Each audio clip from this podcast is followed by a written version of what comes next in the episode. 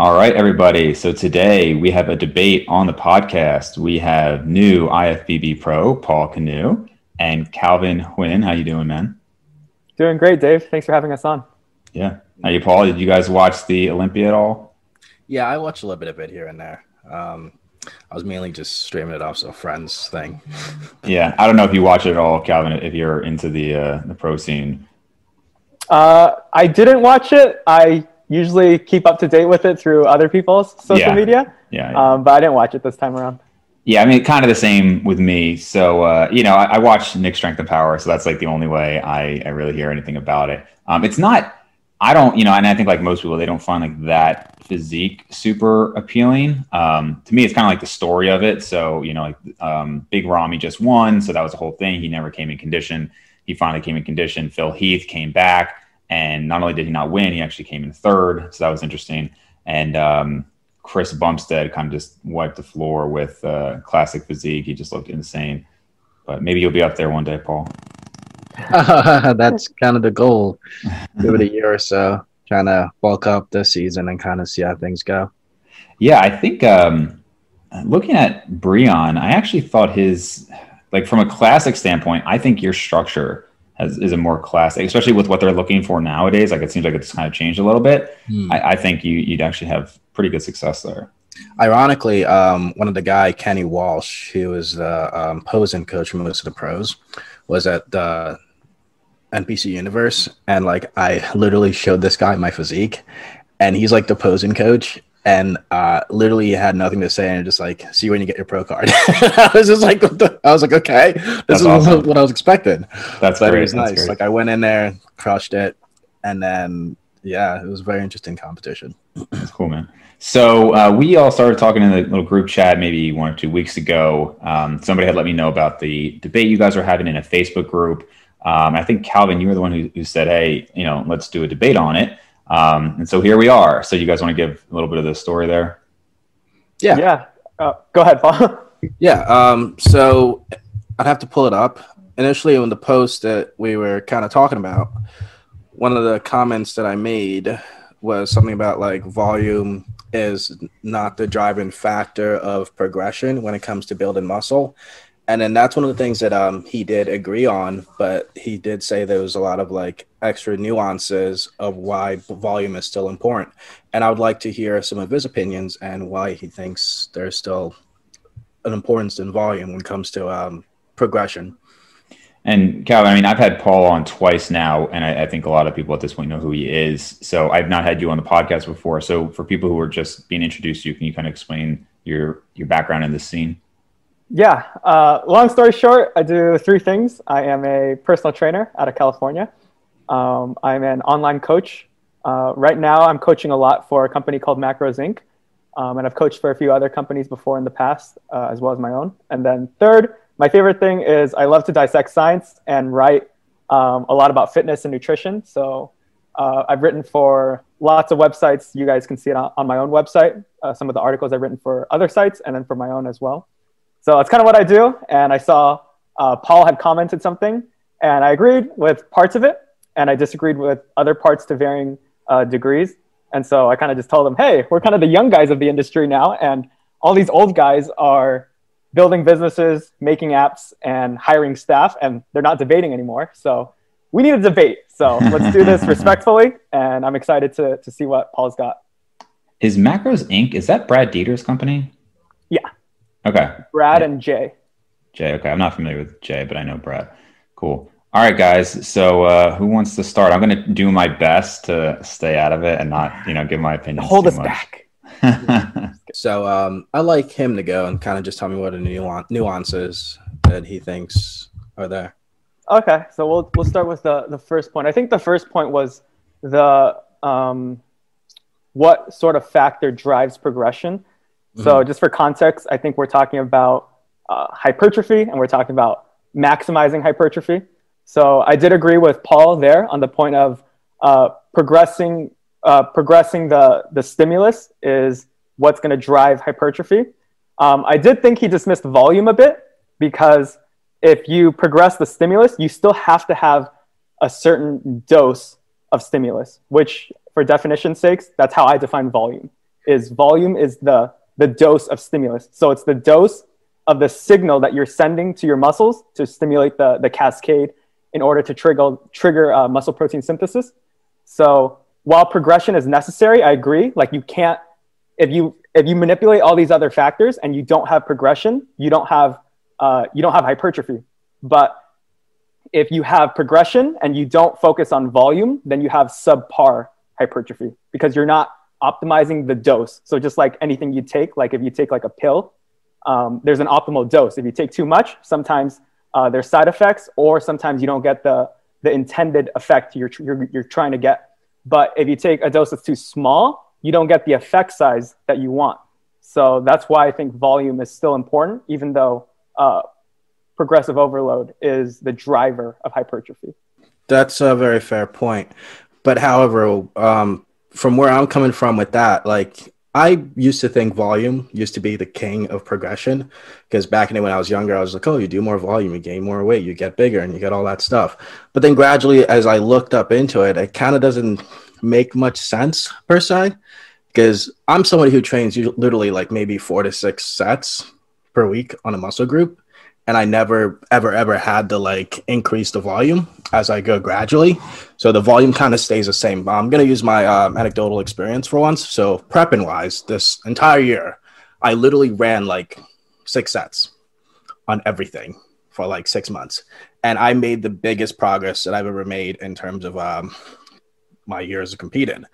But while I was doing that, I also learned the fact that like volume itself is good to have but at the same time it's what you do within that volume that creates that stimulus. You could have somebody who trains with like a lot of volume but then if the weight that they're using is just not enough to, pro- to provide stimulus for them and they're not training closer to failure or at least one to three reps in reserves or going over failure there's really not that much growth to be seen. And i think we can attribute to that when we realize that we do have certain people who don't train hard enough and when they don't train hard enough, they kind of just stay the same or they just never progress overall. Yes, volume is a factor, but the most important factor in terms of progression is how hard and how much intensity you give within that volume to drive stimulus. Gotcha. So I pretty much agree with almost everything you said there, except probably that last point is uh, probably the intensity, which I think that's probably going to be the, the main focal point we'll talk about later. Um, is intensity and progressive overload are two different things. They kind of overlap in some sense. Same thing with volume, um, which we can get into in a sec. But um, yeah, I pretty much agree with everything you said. But who's to say that if you added like another set and you manipulated some of these other variables, or even if you don't manipulate them, that you couldn't get your your better gains, your best gains from let's say seven sets as opposed to six sets. So that's kind of where I think volume's important where I agree with you that fa- the foundation is training hard enough. Like you have mm. to get close to either, uh, like you said, three reps in reserve or all the way to failure to get robust growth. Like without that, it doesn't matter how much volume you do. But once you're at that foundation, the question should be where should my volume be per muscle group and where should it be within the program? Because in some cases we increase volume and in some cases we decrease volume based on uh, based on energy balance, uh, recovery, and a few other factors as well. So, so that's a pretty good point to make. Like I said, it also depends on like the work capacity. So, what I've been doing recently, what I've kind of noticed is that you can have a low volume routine and never have to remotely increase it or decrease it.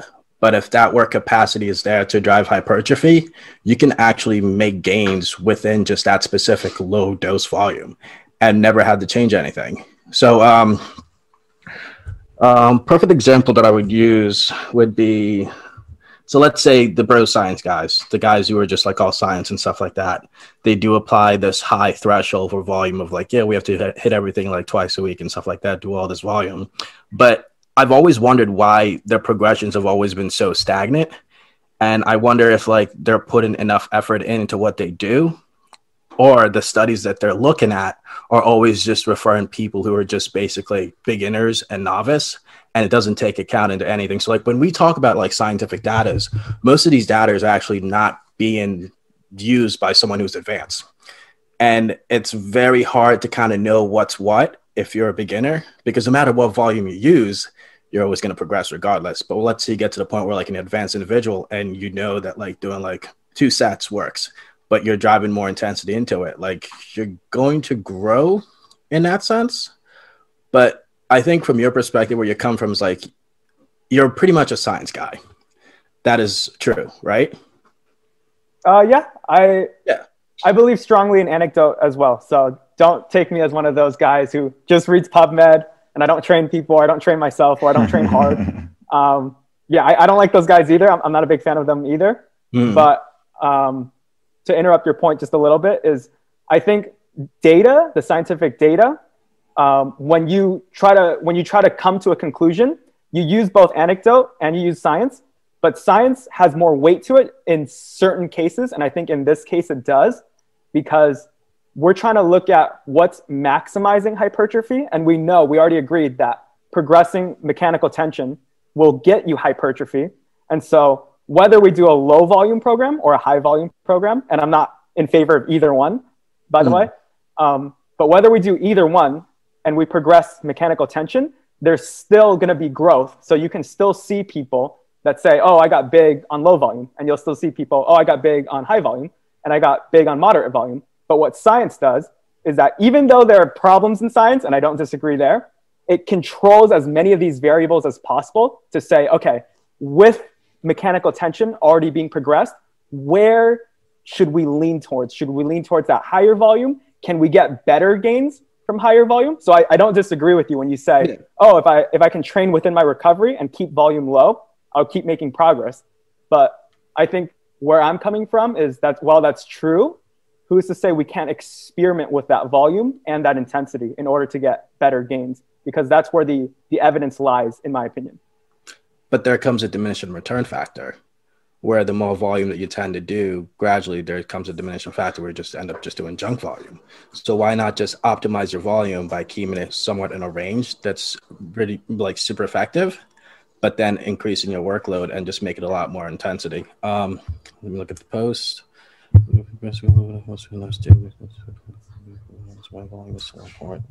So yes, I'm actually going to agree with you with this one. Um, volume is still important as a factor, but the progression of overall intensity and adding weight to the bar will produce a better progress than increasing volume because you can only increase volume for so much.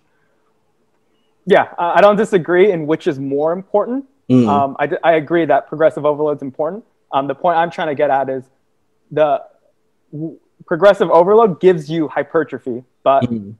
I think the goal of the debate should be what's maximizing hypertrophy. And I agree that progressive overload maximizes yeah. hypertrophy because it has to be there.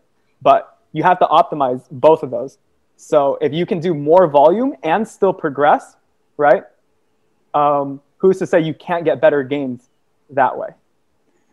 So can I clarify something here? Um, because at least you know, to me, when we're discussing progressive overload, I mean that's just literally meaning more than last time, right? Or in the words of Greg Doucette, harder than last time. But yeah, not doesn't necessarily even literally have to be harder. But just the reason I'm bringing this up is because technically you can progressively overload through volume or intensity.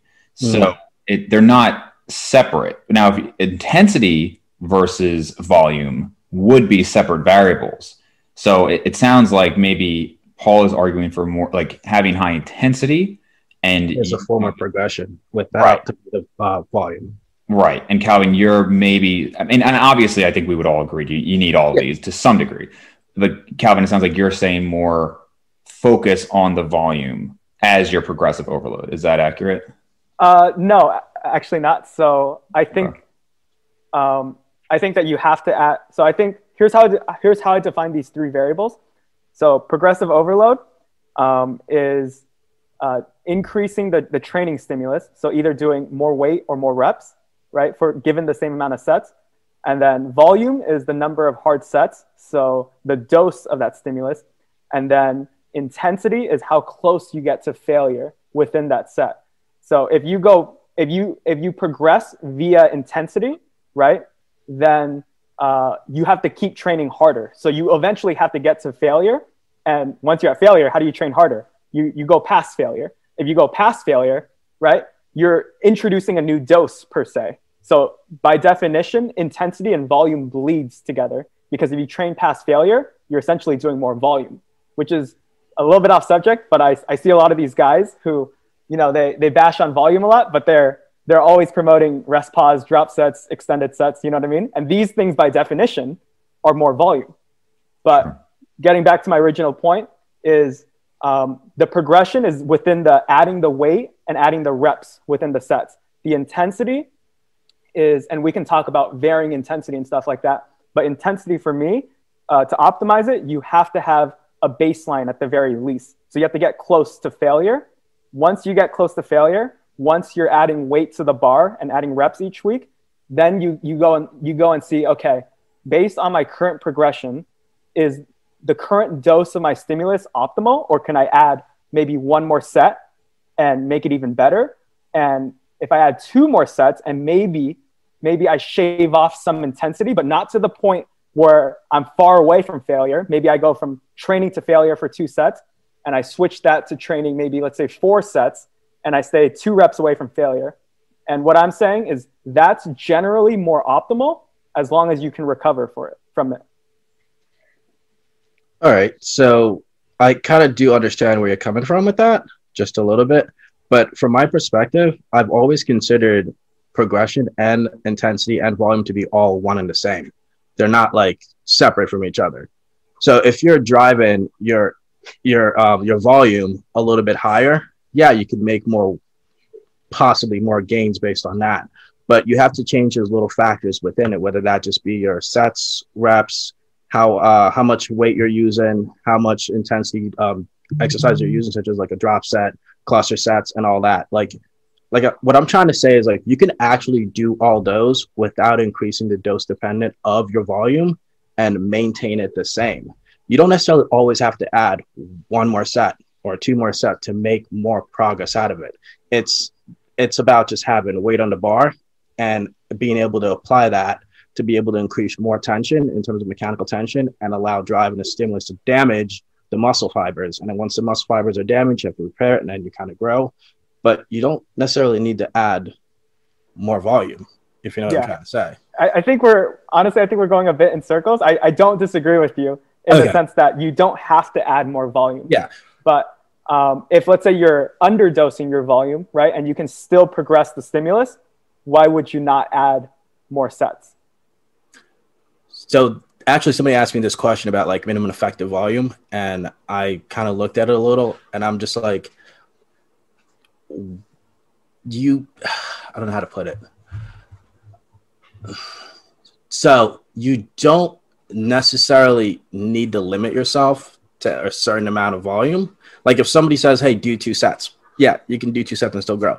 But like you could also add one more set in there, but you'll grow. But like again, what I'm trying to say is that like what if you don't ever need to change the volume and just keep it the same but still progress through the intention intensity of the workout then you'd be you'd be fine as long as as long as all the other variables are already optimized yeah and that's what i'm trying to argue for like as long as all, all the variables are optimized you can still progress but like you said you can add one more set in there but then there comes that diminishing factor. What if someone's effective dose of growth is just keeping two sets, but then just training hard enough to be able to drive hypertrophy? Well, if that's if we're going by the, the actual volume landmarks, right? So if that's their effective dose, is that their how far away from their their maximal recoverable dose? Mm. So if you're only training at the the MEV by definition is the minimum effective volume.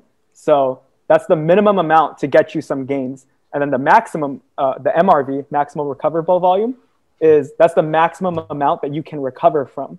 And what I'm trying to say is, why would you train at the MEV when you can train somewhere in the middle, right? You're not over recovering or you're, you're not under recovering or, or over training, but you're training at a, at a good dose of stimulus. Can I ask you, Paul? Um, yeah. Because I, I, do have thoughts on that, Calvin. I'm going to, again, try to keep my thoughts myself for now. But um, Paul, you know, I, I know you know Mike Israetel pretty well. Uh, mm. You've worked out with him a number of times. So I was actually, because my ideas or my philosophy on training is probably more in line with how you go about it, Paul. So I was actually almost surprised to hear that you kind of veer away from Mike Israetel's volume landmarks and going from MEV to MRV and all of that. I'm just wondering how your time with Mike has, if at all, you know, influenced your philosophy on training. So, um, if you ever see the way that Mike trains, he never, ever, ever, ever increases his volume. He just increases how hard he trains. Like he's always doing like two to three sets and then kind of just maintain everything where it's at and then just progress with either weights intensity or just going close to failure as he can. Like when you look at his um, programs on Instagram, his sets are literally always the same. If, if I don't know if you guys ever like kind of like view. I don't yeah. follow him that much, um, yeah. but I've had clients who used to work with Renaissance periodization, and they've sent me what their routines were, and the ones I saw definitely escalated volume. I mean, I thought again, I don't follow Mike super closely, but um, it seems like that's a, big part of their philosophy. Yeah. Um, so I did purchase some of the Renaissance periodization programs that he does like tend to sell to people. Yes, it does increase a little bit, but like them themselves, when you look at their own routine, it's a little bit different from what they sell. But again, they like this comes where it's just like it all depends on the individual. So mm-hmm. they train a certain way that's effective for them, and they've never barely ever increased their overall volume. It's always either like two to three sets, maybe roughly like eight to 10 or maybe even 12 sets per week.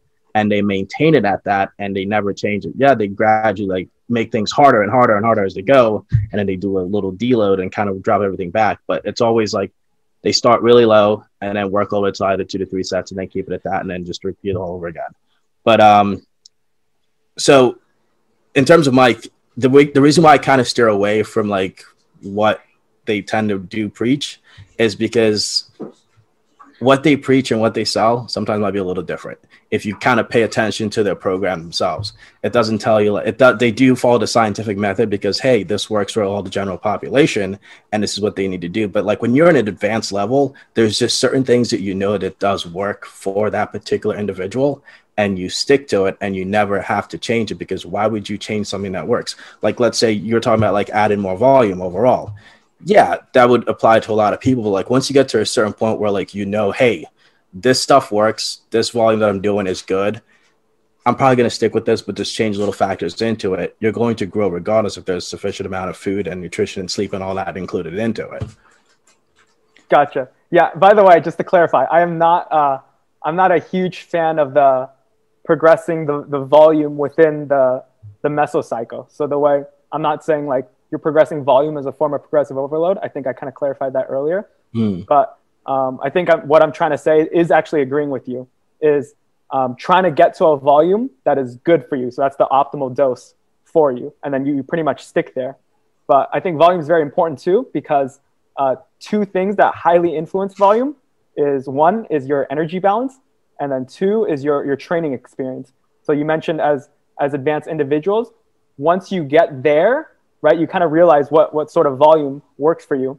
But what we see, you know, as a general term, right? So we're just talking to the general public, whoever's the audience that's, that's watching this, right? Generally speaking, more advanced individuals tolerate more volume. So it's good for a beginner listening to this if they, you know, they're currently doing whatever six sets per, per muscle group per uh, muscle group per week, right? It'd probably be in their best interest once, you know, one or two years passes by that they increase that to, to maybe eight sets. And then the other, the other uh, factor is, is energy balance. So the higher your calories goes, the more volume you can tolerate. And then the, the lower your calories go, the, the less volume that you can recover from. So all of these factors are constantly at play, which is why I think I'm not saying to, to progress the volume each week and just to add sets without without worrying about uh, progressing the stimulus. What I'm saying is you should always progress the stimulus, but keep an eye out on the volume because you never want to have a, a suboptimal volume. Yes, you can you can keep just progressing the stimulus without adjusting your volume, right? Let's say you keep like a, a very safe number hmm. that's good for both beginners, advanced, energy deficit, or energy surplus. You can keep making gains. But I think to maximize your gains, you always have to look at your volume. You always have to keep an eye on it. Hmm. So um, I am just gonna this, just to clarify real quick with Calvin. Yeah. Um, so you are also saying like you and you did kind of clarify earlier that you're you're discussing volume here and making sure it's sufficient, but you are not in favor of increasing week to week as far as like a, a stimulus for progression and then resetting to MEV and, and all that, right? Generally speaking, yeah, exactly. Okay, so I'm going to title this Paul and Calvin debunk Mike Israetel's volume progression. Just I mean, kidding, Mike. Don't block me. but um, no. So when we come in terms of like general population, yes, I agree with you that adding more volume gradually as you get as you kind of reach that stimulus level is a lot more beneficial to help better gains, and that's completely fine. That argument is I 100% agree with you that volume is a driving factor there. And you did mention like the more advanced that you do get, the more volume that you need. Up to a point too. So I'm not just saying increase yeah. up to like 45. Yeah, well, that's that's where the bro split theory comes in. We do like 50, 60 freaking sets. And eventually that comes at diminishing return. But yes, when we speak in terms of like general population, I com- completely 100% agree that volume itself needs to increase over to a certain point to kind of stimulate more hypertrophy. So that part I understand with. But like from an advanced perspective, when you're not when you're out of that general population, it all comes to the terms of like you don't even go by signs anymore. I, I know it sounds weird. I know it sounds dumb, but you don't really go by signs anymore. You go basically by what you've been doing for so many years, and that's effective for you. And then it all comes to the point of like, how hard are you training? But yeah. yes, I agree with you. For sure. And I kind of agree there too. But the the point of how hard are you training that i think that there's two flaws in that one that should be a baseline before you become advanced is what i'm saying you should be already training hard in order to get advanced because if you're not you're not going to get any growth because we already agreed that you have to get at least close to a certain intensity mm. and then once you're at that advanced level right if you progress intensity right which there's nothing wrong with um, but if if the the if you get behind the prime idea of okay, I'm just gonna train more intense, you're by definition doing more volume because you're gonna train past failure. You're doing more. You're hitting more failure points essentially, which is more uh, more sets. You're you're extending the duration of the stimulus. So, in an advanced theory, in my whatever experience I do have with it, um, you don't necessarily need again, we're going back in circles. But yeah, as, as an advanced person, um, it really all boils down to how, how much intensity you drive in towards your training. But in terms of, I'm going to try to make it a lot easier to understand because, like, the way when I do talk about these things, it tends to apply to like more advanced mythology than like the general population.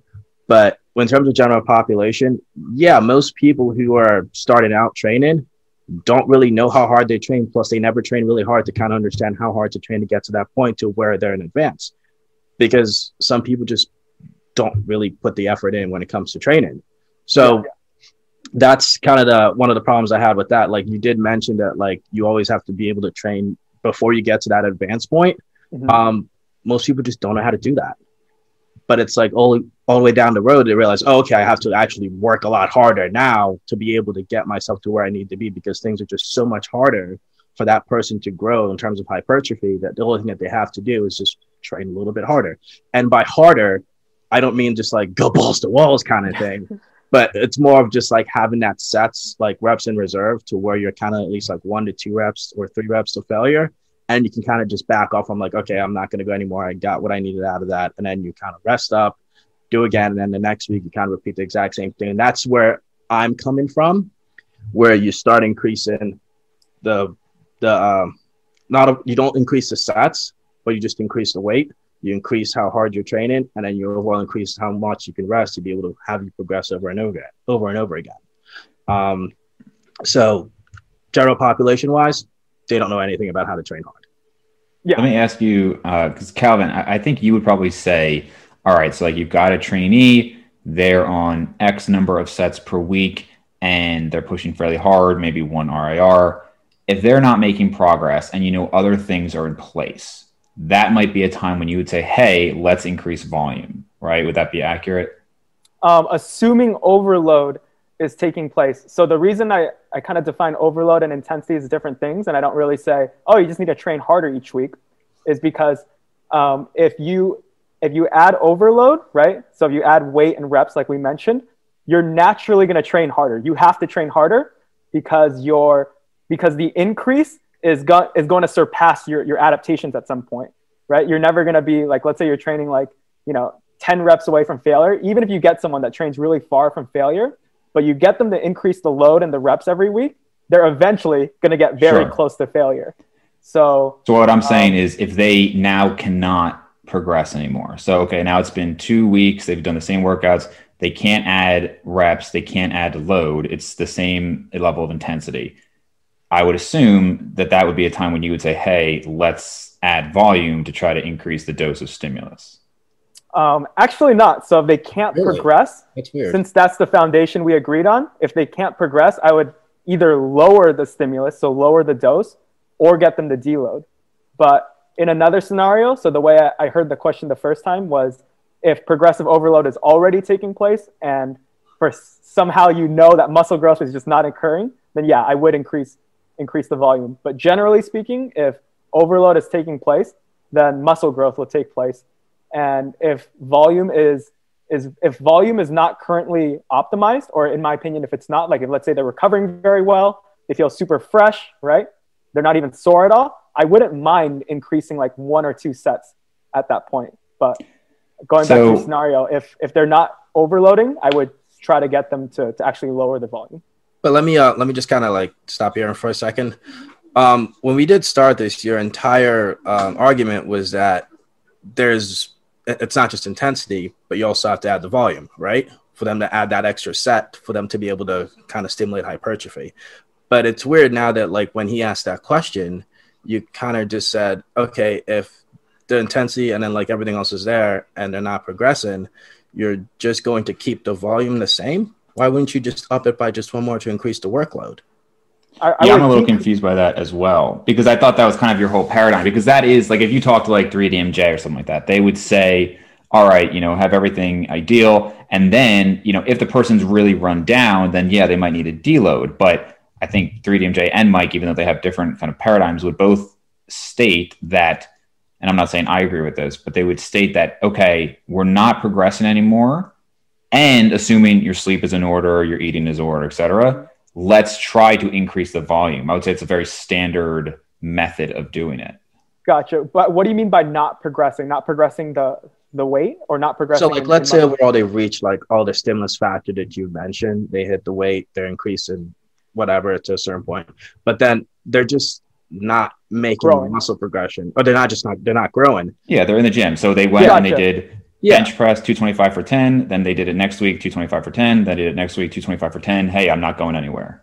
Wouldn't you just want to up the volume dose a little to add an extra work capacity for them to drive more muscle and even if it's just like 225 for 10 again you're still somewhat increasing the volume to allow more hypertrophy. Yeah in that case i would. I i interpreted the question the, the first time when you said when they're not progressing i thought you meant they're not progressing in overload. Like they're unable to add more more weight. Like they're they're degressing. They can't they can't beat just, their previous PR. Not that they're regressing, just that they're not progressing, just stagnant. Because my lead in was going to be okay. You would add volume, I assumed, and then I was going to say to Paul, since you're not in favor of tending to increase volume, how would you, handle that situation? intensity. Gotcha. In that case, if they're just stagnant, I would just keep them the same, and then hope next week that the adapt that the the stimulus they imposed on their muscles this week adapts next week and they're able to beat their previous performance. But if, okay, so if, I'm with yeah. you now, and again, I'm just trying to you know kind of put both of you on the spot here. So Calvin, I'm with you, and hey, you know it's my third week checking in with you. I'm still at 225 for 10. I'm sleeping okay. I'm eating okay. What do we do? Just keep going next week and see if you can get 225 for 11. Okay, next week comes up. I got 225 for 10 again.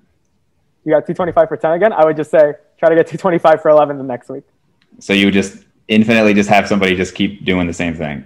Yeah, if I already think their volume is good, I the reason they can't get to 225 for 11, right, is because there's there might be some sort of, you know, there might be a level of fatigue that's preventing them from doing from getting 225 for 11. So if I add another set, that's just more fatigue.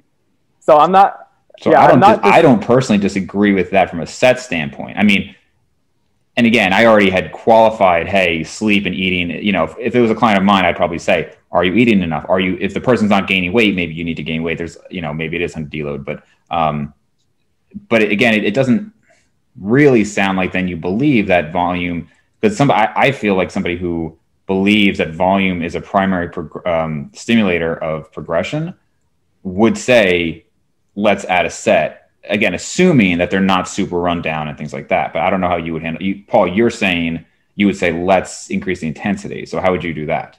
So if they're, um, let's say they're doing that 225 for 10 and 225 for 10 for like that following week, and they've done that for like two to three weeks, or they're not progressing, just mm-hmm. introduce a back off set, drop the weight, and then have them hit it as hard as they can for more reps. So this way, they're driving more intensity in their training, and this allows for more growth with without the need of adding extra volume. So like let's say they do 225 for 10 the first time, right?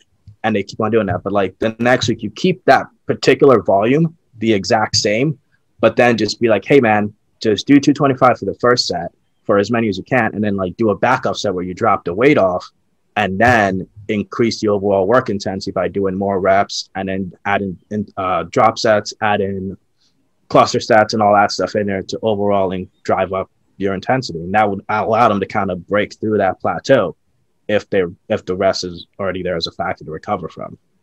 See, this is funny to me because these are the exact opposite answers that I was expecting. Because I totally expected Calvin to say, "Add volume," you know, add another set, and Paul, you're saying add a back off set. That is adding volume. I mean, yeah. well, not. And yeah, in a, in a sense, when you add like a back off set, but like or you do that back off set till failure. Like you do the exact same set. Like you do that same two sets of 225 for 10 and whatever. But like you just do the 225 as a working set and then you have that backup so which is still that it's still two sets but now you're just driving more reps to increase overall intensity to allow for more muscle uh, hypertrophy so you're not you're not essentially changing the set it's just maintaining two sets but the second set is a backup set you drop the weight and then you do as many reps as you can to allow for better. So you're changing the rep range.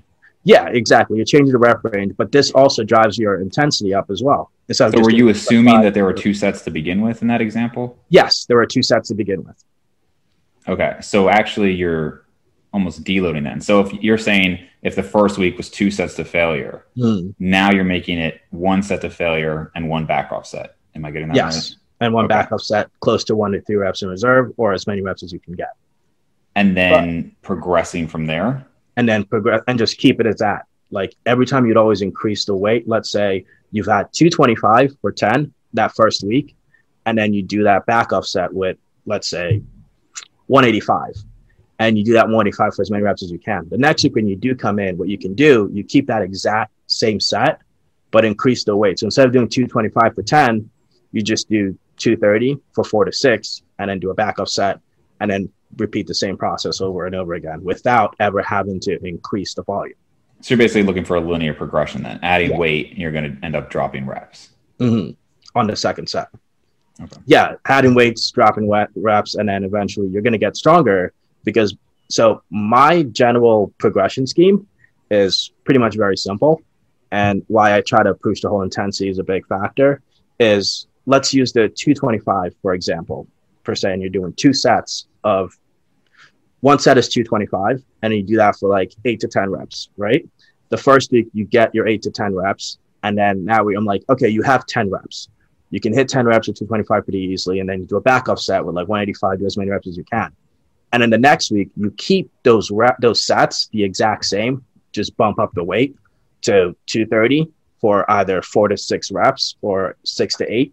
And then you do a backup set again and you do the exact same thing but then you you're not going to move the weight up till you get 10 reps. So once you get that 10 reps, then you move the weight up and still maintain that intensity while volume is still the exact same week to week. If that yeah. makes sense. Yeah, I don't I don't disagree there. Like that's something that I would actually do, but I would do that I would change the rep ranges if the plateau happens longer. So like I told Dave earlier, if the plateau is only 1 or 2 weeks, I'm just going to say keep doing the same thing. See if we can really force this rep out. See if you can really adapt. If we just need a little bit more time for for adaptations before we really try to okay, let's change things up to see to to try to get the adaptation a different way. So I don't think we, we disagree there. Yeah, I, mean, ultimately, and it sounds like Paul, maybe you're considering volume in your mind as like number of work sets. Is that roughly accurate? Like rather than because some people will define volume as reps times set time weight, in mm. which case any progression is essentially volume progression. Yeah. not literally, but you know, for the most part. Um, but it sounds like when you're talking about adding volume, you're really thinking of like sets. Would you say that's accurate? That's accurate. But within its sets, there's always the weight, the reps, and how much intensity you put in within those sets to drive hypertrophy. Right. Which you don't. Again, you don't necessarily have to increase the volume. You just keep on changing those little those little factors, and overall increase the weight on the bar. Yeah, I always thought it was interesting. Like you'll see people from different camps. So like the volume camp will say, "Well, how are you going to add weight forever?" You know, but it's like, well, we can just add sets. To which I would say, well, you can't add sets forever either. You know, there's eventually going to be a point where you're done. And vice versa, they'll say, are you going to add sets forever? We can add weight. I would actually be more on the side that you can add weight forever, not in like the literal sense. Obviously, you're not going to get stronger past a certain point, but in the sense that like that can be done, I feel like over a longer period of time, meaning that if you're training for 15 years, you're not going to be adding work sets that whole time. I mean, you might start off with six what are you going to be at like 40 at the end of your training career? Like probably not. I mean, in some rare cases, but with weight, you can over 15 years go from 100 pounds to 115 pounds like, as far as the lift to where people who are squatting, you know, 135 are now squatting, you know, 550 for reps. I mean, it happens. So I think there's actually more room for progression with weight in that sense. And then, but obviously, I, I think, and you know, I think both of you alluded to the fact that you know these studies are generally done. They're an acute period. You're you know maybe talking four to twelve weeks. Um, they're often beginner to intermediates. At the end of the day, I, I do feel like most people are going to find a volume level. And this isn't disagreeing with either of you because it goes to your point, Calvin, that like you're not constantly going up. You're finding an adequate amount. Yeah. And to your point, Paul, like you, it can still be a smaller amount because I know very, very advanced guys who are using four to 10 work sets total. And I think in both situations, you're not going to be finding this like higher and higher volumes. The higher total volumes will be through the higher weights, again, using the reps times sets times weights calculation. But ultimately, most people find a general set range that works for them.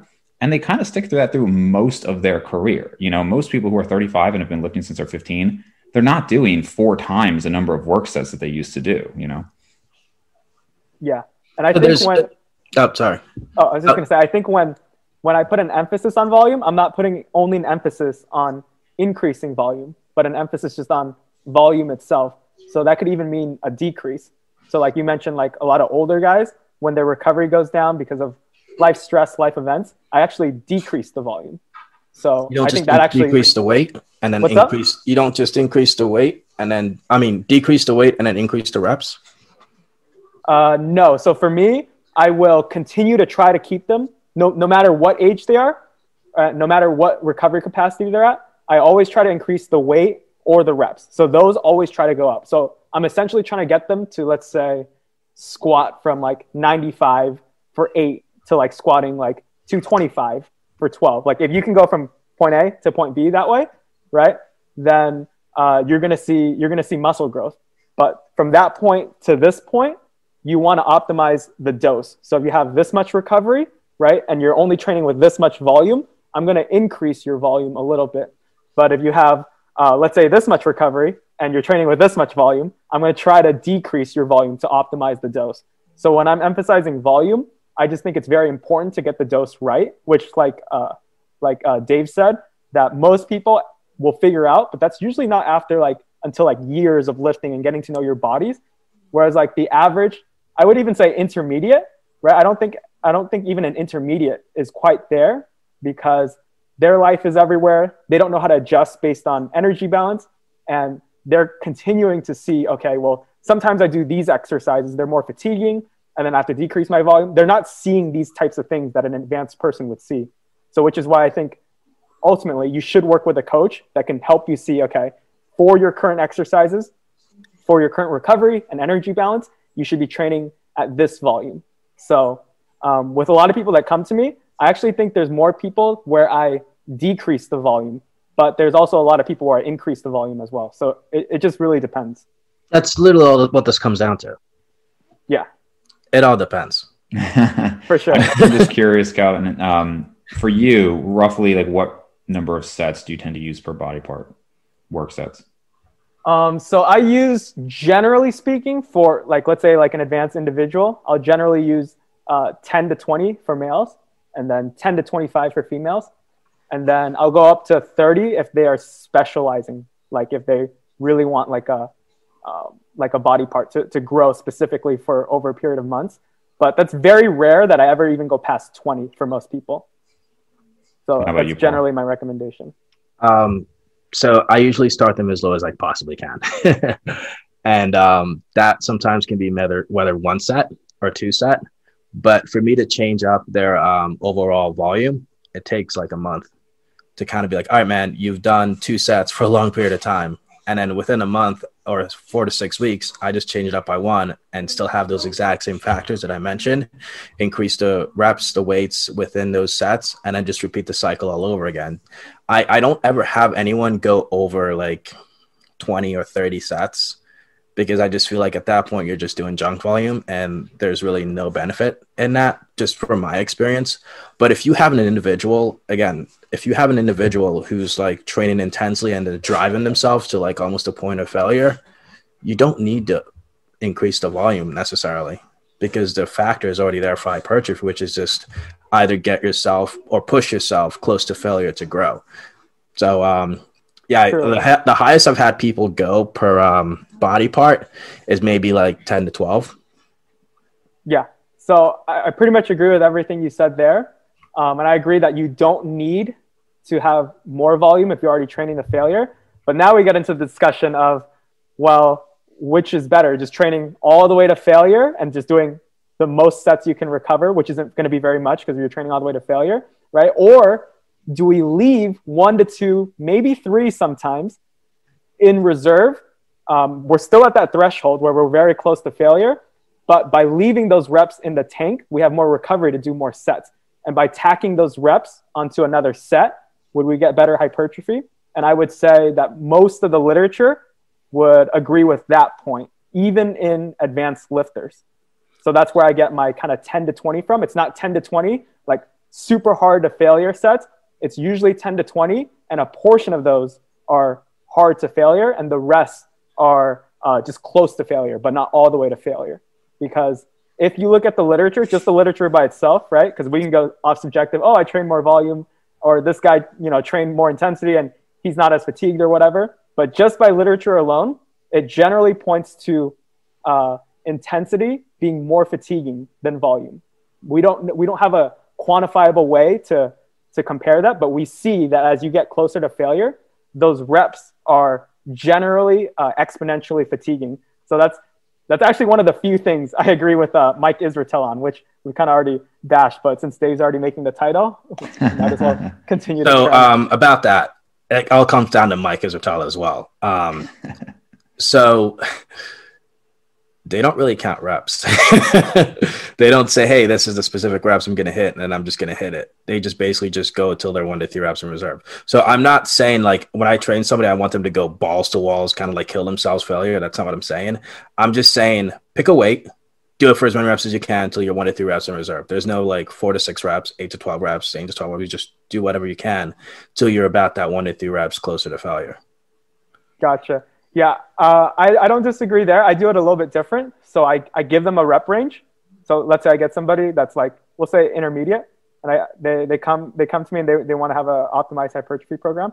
I give them a rep range. And then I, the first week I tell them, okay, choose a weight that you think that you can reach, like you said, close to failure within this rep range. So if you can go past this rep range and do like 10 extra reps, then that weight is probably too light. Um, if you can't even get into the rep range, that weight is probably too heavy. So just try to get into that rep range. And let's say they get into that rep range. Um, it doesn't really matter if they're three reps away from failure or four reps away from failure. Let's say they choose like 95 pounds. The next week, right? I'm going to tell them, okay, try to hit the higher end of that rep range. So let's say they get they they get 10 reps, and my rep range is eight to 12. Next week they hit 12, and then once they hit 12, I increase the load, and then I keep doing that. And I think we have we end up getting to the same points anyways. Yeah, but I'm, really I'm not a big fan of saying, okay, just do it until you feel this much. because like you said earlier, most people don't know what actually one rep in reserve is, or most people So why don't would actually you know. tell what- a, why would you target like a specific rep range for a beginner? How about you just tell them to just do as many as they can? well, that's the thing. If you tell them to do as many as they can, they might not actually train as intensely as you want. Really? That's kind of weird. That's kind of what I tell my clients and they just they train actually a lot harder because they don't have a certain certain set limitation that tells them, "Hey, I got to stop here." Because sometimes if you tell people to do like 8 to 10 reps or 8 to 12 reps, they'll pick a weight, but they'll kind of pretend like they're kind of get into it because they don't even know what it feels like to push themselves to that limit where it's like 1 to 3 reps in reserve. So if you just tell them, "Hey man, just do as many reps as you can until you feel like you're about to like fail at a certain rep range." Just keep on going. If you can do 50 reps, sure, go ahead. It's funny you say that because I I think that really comes down to the mindset of the person. And I, I was having a discussion about this with somebody. So have you ever seen those like uh not like an arcade game, but like there's like a thing at the beach and you have to hold on to the bar as long as you can, right? If you can make it to like a minute, you get the prize, Mhm. whatever. And it's funny because anything like that where there's like a timer, there are going to be people who that helps and people who it hurts. And what I mean is there if somebody is at let's say you're trying to hit a minute if somebody is at 55 seconds and they're like this is so hard but they know i just have to make it five more seconds then they will a lot of people will be able to push harder and make it to that one minute. Conversely there might be some people who could have made it to a minute and 10 but they just know i just need to make it to a minute. So they let go at a minute even though they had more in them and that's going to depend on the mindset of the person. And similarly, with the rep ranges, you might have some people who they say, okay, hit 12. And for somebody who they just have that mindset of like, I need to just go all out, right? I need, they're going to add maybe more weight, like in Paul's case, right? There's, you're saying your, your uh, clients are able to like really push. So for some people, they're going to say, okay, I'm at eight. This is already so hard, but I need to get to 12 and it's going to help them progress. But other people, if they're maybe too intimidated by heavier weights, they might pick a lighter weight. And even though they could do 15, they're going to say, oh, I'm at 12, I'm done. Does that make sense? And I think Yeah, a lot of times you have to gauge the client. For sure. That's very fair. That's a very fair point. But to that, the reason why I'm not worried about that is let's say they do, they pick a weight that they could have done 15 with, but they only get to 12, right? And then if they already got to 12, next week I'm making them increase the weight anyways. Yeah. So the the week to week progressions that I do, it self corrects for that. So But- yeah, you're, you're right that there are going to be a certain population Yeah. that first week that might not train hard enough. and like I said, most if your target is Gen Pop, they're not gonna know how to do that. Like if most people, like if you tell them to train this certain rep range, they'll just go for that, whether the weight is light or heavy, because they can't even tell themselves how much they have to work because they don't know. Like sure. if they're, they'll just pick something lighter, just go along with it. For sure. But then, like I said, it self corrects itself. But to Mm. that point, too, this is all assuming, this is all assuming Yes. that if we're training all the way to failure, right, or we train very intensely, right, that we're assuming that that's the, the optimal way to do it. And so, like, like, like I said, I kind of like rep ranges and giving them like a, okay, here's a rep range. And then here's uh, how many reps in reserve that I kind of want you to stay around, right? I'm not going to know exactly for sure. But if you can kind of get there and I can continue to add weight and reps each week to you, then you're, you're going to grow regardless. Whereas if you don't give someone a rep range, right, one, you run into the problem that they might not stay, even though it's hard, they might not stay in like a quote unquote optimal rep range because we know that if you get way too light or if you get way too heavy per set, you grow less muscle. And two, um, if they go too hard, you might not be able to tack on more sets, which we kind of, I think that's where we kind of disagree a bit. Actually, you don't necessarily need to add more sets when that happens. When that happens, you initially just kind of just like um so let's say somebody does like a certain rep range, right? Yeah. Don't add more sets. Just kind of have them keep on pushing for that one number and number. So like next week it's like beating the logbook kind of thing. Of So if they get like 15, the next week just have them do more and more and more and more reps because they're going to be able to have enough recovery, enough time to be able to come back again next week. And even if just one single rep or two reps, they can be able to push themselves to get that one. Just say, hey, just beat what you did last week. Gotcha. But why would you not want that, right? If they could just get, you know, one or two more reps, but on additional sets. So I'm also thinking, I think, I think we actually agree a lot on this point, but some, but through our discussion, I think there's something we might disagree on that if Dave is cool with it, we can, might be able to do another one of these. Um, is I think we dis- we might disagree on frequency. So I'm not only thinking about the session within that session, I'm thinking about this following session, not right away, but it looks like from what it sounds like, you're training people, you know, uh, very low volume, uh, high intensity, and you're training generally a, a, body part split, so low frequency, generally nope. speaking. No? Twice a week, twice, three times a week. Gotcha. So I'm kind of still in that same boat, but I train some some clients. I train like complete full body. Like uh, give shout outs to uh, I'm not gonna lie, like my mentor uh, Menno Henselman. So he's pretty big on the the high frequency. I know Dave. I was gonna say earlier that you you actually speak like Menno.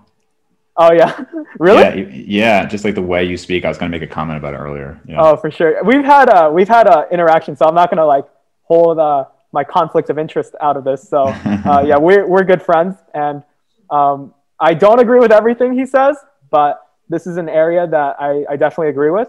So it sounds like just to kind of reiterate is you're a moderate frequency, um, low volume, and uh, high intensity, whereas I'm someone that's uh, I'm someone that's high frequency, uh, moderate volume, and uh, not necessarily high intensity, but not necessarily moderate intensity either. So enough intensity is kind of where I'm at. Well, when you're running a four days full body split, yeah, you can't have high intensity. Yeah. Well, it also depends too, because then you can manage other variables. Like if you have high intensity, but you lower volume, right? You increase your ability to recover. So like these are things that I'm looking at for every single client. I'm not just going, okay, just train really hard and we'll make it to the next session. It's it's a very methodical thing that I'm doing. So I think when it comes to these little debates, which is exactly why I did this, because I was going based off an anecdotal experience rather than a scientific based experience as well, is that honestly, when it comes to lifting, you can have people may disagree or agree with me on this. You can have as many experiences you want. You can have as many scientific back research as you possibly can. But at the end of the day, it really all just depends. Yeah, I, I don't disagree there. Um, yeah, I don't disagree there for sure. But I think a lot of times, I'm not, I'm not saying you have this perspective, but I think a lot of times when people have that perspective, they're almost basically saying like, oh, like science doesn't matter, or like, like, because I think a lot of times in the fitness industry, especially, and I'm not saying you, but I'm saying like a lot of people I see who dismiss science, right? They're kind of doing it because they almost don't want to be held accountable to the science or they don't want to be held accountable to the interpretation of the science because it's a lot of work to kind of interpret and go through all these things. These are conclusions I come to, not just from going, oh, I read PubMed. You know, I'm not as jacked as Paul, so I'm just to base my, my brand on, on PubMed. It's things where I, I'm testing in the field and I'm seeing the studies, I'm seeing the designs, I hear all the critiques of, oh, you know, uh, it's only done in untrained, and I take those with a grain of salt and see what's the best conclusion I can draw from those. Because at the end of the day, I mentioned this point earlier, is I think that controlled studies, right, no matter how good we think our experience are, and it always has a depends in it, but we have to see, okay, based on these controlled studies, where do they apply? Because we can't just say, oh, it depends, so studies don't matter. It's where do these studies apply in and how can it apply in certain situations certain ones it might apply more and then certain ones it might apply less but um, i think a lot of times people with, with that with the perspective of dismissing science they almost don't want to to go through all that work of seeing where it fits at all but why would you have to when you could just work what's up but why would you have to go through all that work when you can just apply work and just tr- train how you need to you can you can you can do that for the sake of getting progress but yeah. for the sake of maximizing progress, you need these variables controlled to see, okay, this guy did this. And even though the study's not perfect, he controlled for these variables. And the one variable he changed looked a little bit better here. So it's kind of like, am I going to go off of my experience? Because, like most people, you know, they love their experience. But logically speaking, our experiences are like, there's so many different variables that come into life. And even though science can't control for all those variables, they're controlling for enough to where we, we should we should say in my opinion we should be humble enough to say okay there might be something there i'm not just saying like, like i said i'm not just saying read pubmed and be like oh the conclusion says this i'm saying these guys control the study and this study is relatively high quality how does it stack up with other high quality studies And if it's against my biases, why is that? And if I can't come up with a reasonable explanation, for me, for me personally, I can't go to bed at night thinking, okay, I'm just going to prescribe my clients what, what works best for me or, or what I feel would work best for them. I'm going to go, okay, this is what's working best for you based on the guidelines we set up and the foundation we set up. Um, and based on research, where you're currently going, it might be beneficial to change these variables. Now, I'm not 100% sure, and these uh, and this change might be against my personal experience, but I think it'll be best for you to at least to at least try them. So I think that's where where science is is very useful. So how do you train? Uh, I trained just like I, I, mentioned earlier. I trained. Isn't that uh, like going based off your experience through your scientific research? What's up? Is you're basically so basically you're training your clients based off how you train.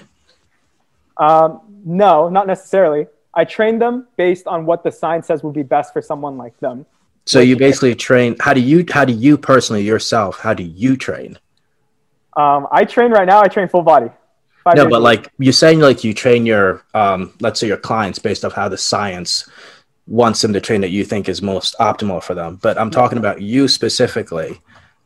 In your routine, in your program, do you train the exact same way that you train your clients based on science? Um, sometimes very similar, but depending on what our preferences are. Like I said, I'm not just saying this is what the science says, fit it in a box. It's this is what the science says, and let's try to uh, fit this to the individual. So okay. because I'm different than my clients, then my programs might be a little bit different, and preferences play play a role too. But so you're still just, applying the scientific aspect of it towards your own client. Hence, you're applying what you're teaching your clients. Yeah. Well, when I say apply it, I'm saying this is what I'm recommending for you. Obviously, if someone's saying, just for an example, they're saying, "Oh, I don't want to do a full body split. I'll never stick to that. Uh, I'm not going to be like, oh, full body is what science says. I'm not going to be like that. But I am, but I do, you know, hold them accountable. And you can ask a lot of my clients. I educate them on all this stuff. So I say, okay, this is where we're at. This is the the pros and cons of going this route. Is the pros and cons of going this route. It might be more fun to go this route, but I don't think that's the the more beneficial route. And so sometimes clients will will take my advice, and sometimes they'll go, oh no, I, would rather do this, and I'm totally okay with it. Um, I think it's almost. Impossible to completely separate one's experience, right? Like obviously, like we're all gonna have our experience for anything. You know, I mean, if you have a supplement that you really feel worked, and you know, two out of only two out of ten studies on it show that it's effective, but you really feel like it. I mean, you're probably gonna keep taking it, right? You're not gonna say, well, but to your point, Calvin, like you might say, well, look, I mean, this is what I do for some supplements too. I say, look, the preponderance of evidence suggests this I personally feel like there's enough evidence to, or, or, maybe I just feel like it benefits me, and so I do it. And so you obviously have to include both. Um, I think it's interesting that you know you talked about um, earlier, Calvin, like pretty much all of the literature would suggest in your example of like, okay, you know, X number of sets, all out failure, or maybe keep them at two RIR and more volume. And pretty much all of the literature on it shows that the latter would be more effective for hypertrophy Mm-hmm. Again, short term studies. Does it actually matter at all in the long run? I think probably not that much, to be honest. But re- regardless, that is what the literature suggests. I do find it, it's interesting how, I mean, like I've said on the podcast before, even Brad Schoenfeld, and he's the one running some of these studies, that he feels like going to failure is actually beneficial and he's not sure why it doesn't show up in the studies but that that's his belief um, i have been I've always been more on like the low volume camp, but I've been surprised in like recent years just how much I can get away with bringing volume down. And again, that doesn't necessarily change what I would do for a client completely, but to some degree it does. And and I can't tell you the number of clients who I've had come from maybe like high volume camps. I agree and, there. What's that? I said I agree there. I have a lot of people that just train with way too much volume and then actually yeah. decrease their volume. Yeah, and it like I a lot of you know in this space, there's a lot of neuroticism and OCD, and, and, I'm definitely somebody who was like mm-hmm. that when I was younger. And so a lot of my clients, they, they probably sense that, and that's probably part of why they want to work with me. And they're like, "Is this enough? You know, am I, is is this number of days enough, or is this volume enough?" And like inevitably, you know, like one of my clients, literally, it's been like three weeks now, brought his calories up, his volume way down. He's getting stronger and losing weight every week, and it, it's just because before there were just so many issues going on with you know stress and too much volume and all this stuff. My point is, um, I have been kind of amazed at how low the volume has gone, and kind of similar to Paul, this recent cut that was one of my most successful cuts ever. I was literally doing like four to six sets per body part per week. Um, and I've kind of been surprised. Like every workout, I'd be like, this is still like I'm maintaining strength. So um, I'm definitely not against like the applications of high volume at times, but I when I see like some of the literature talk about like 30 plus sets, I, I do yeah question that. I bit. do not agree with most of those literature because you also have to look at like other variables. Like a lot of the the literature that finds volume being beneficial past like 30 sets uh, usually have like very low rest periods. So Yeah, in like right. an optimal setting where you have higher rest periods, you don't need that much volume to trigger that same amount of growth. But everything you said, I actually really agree with. And um, in terms of volume, the you're right. The you can get away with very low volume um, if you can just do like one or two sets, and as long as overload is there, you can still grow most of your gains. But I'm kind of like a like a science guy where I'm like, okay, well, I have clients and I can only experience so much with clients, right?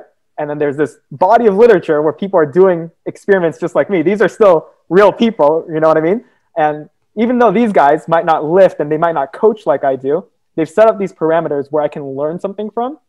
And so I want to look there and see, okay, how can I get that last like 10% of gains, if you will? Because if, if I already know that one set can get me there and if I already know that overload can get me there, right? I, I, I feel like I feel like as coaches, we should always look for, okay, how do I how do I do it better?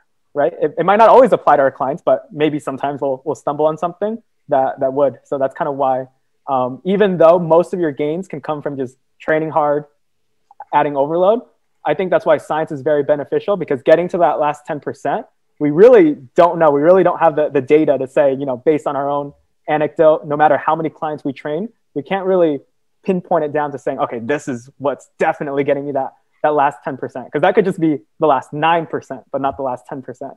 Um, yeah, I'm sounding a little too hard, or I'm sounding a little too gun ho on science right now. Yeah, but um, so I don't usually train clients the way that I train. Like, n- like I, I do not recommend my clients to train the way that I do. So my theory is that every single program works, whether it just be a bro split, whether it just be uh, I agree. two times a week, three times a week, four times a week. The only variable that people generally have to change in their specific routine is progression. I agree. Progressive overload is, is what's needed for sure. Yeah, so if you have progression, like you can apply. Let's say, usually when I when my clients come to me, I'm like, "Hey, man, what are your favorite body parts you like to do for each muscle group or whatever?" They tell me, and then they tell me, and I ask them how many times you want to work out. They tell me how many times you want to work out. So it's all customizable specifically to them based on what it is it that they prefer. And then once they tell me that, I make their program based on what they like, so they can kind of stick to the program and not feel like, oh, this program sucks. Paul describes for me, so I got to stick to this way. Um, so basically, it's all customizable to them, and then I just tell them to just freaking apply progressive overload. There's not like the reason why I'm like so against the whole science aspect of it is like there's even though there's like the science we just said oh this does this this does that there's not like a specific thing that one has to do to make progress that is continuously like constant on everything that they do. But the one thing that you can tell them just like hey man just train harder increase the weight or increase the volume and that's it. That's it's so simple to just say that than having to like explain them like a whole literature. For sure. And uh, just to be clear, I don't explain uh, to my clients the whole literature or anything. And I pretty much, when I give advice to clients, I give it just the way you say it. But behind the scenes, when I'm making their program, I'm factoring in all these quote unquote scientific factors. yeah i do that as well in terms of like training my own clients but like to me specifically what i do i don't prescribe to my clients Gotcha. whether it just be sci- I mean, I apply the science method of it, but like if I train a certain way, I'm just like, yeah, dude, um, just do whatever you want to do. If they want to have high volume, they have high volume. If they want to have low volume, they have low volume. If they want to have like supersets and drop sets, they have it. It's it's it's more about just making it enjoyable for them and not sticking to one specific way that fits everything. Yeah, I, I do. I do the exact same thing. Okay, cool. Yeah. Trying to get that out the way. All right, guys. So we're kind of just over an hour now. Um, certainly, we can you know get you guys back on debate some other things. But uh, I appreciate you guys making the time for Mhm. this. And where can people find more of your work? Um, I'm on Instagram, can you lift? I like to say, can you lift? That's pretty much it. All Don't have right. any other handles. And you, Calvin? Uh, I am Awesome Fitness Science. Uh, my website is awesomefitnessscience.com and Instagram and YouTube, Awesome Fitness Science as well. Awesome. Thanks, guys.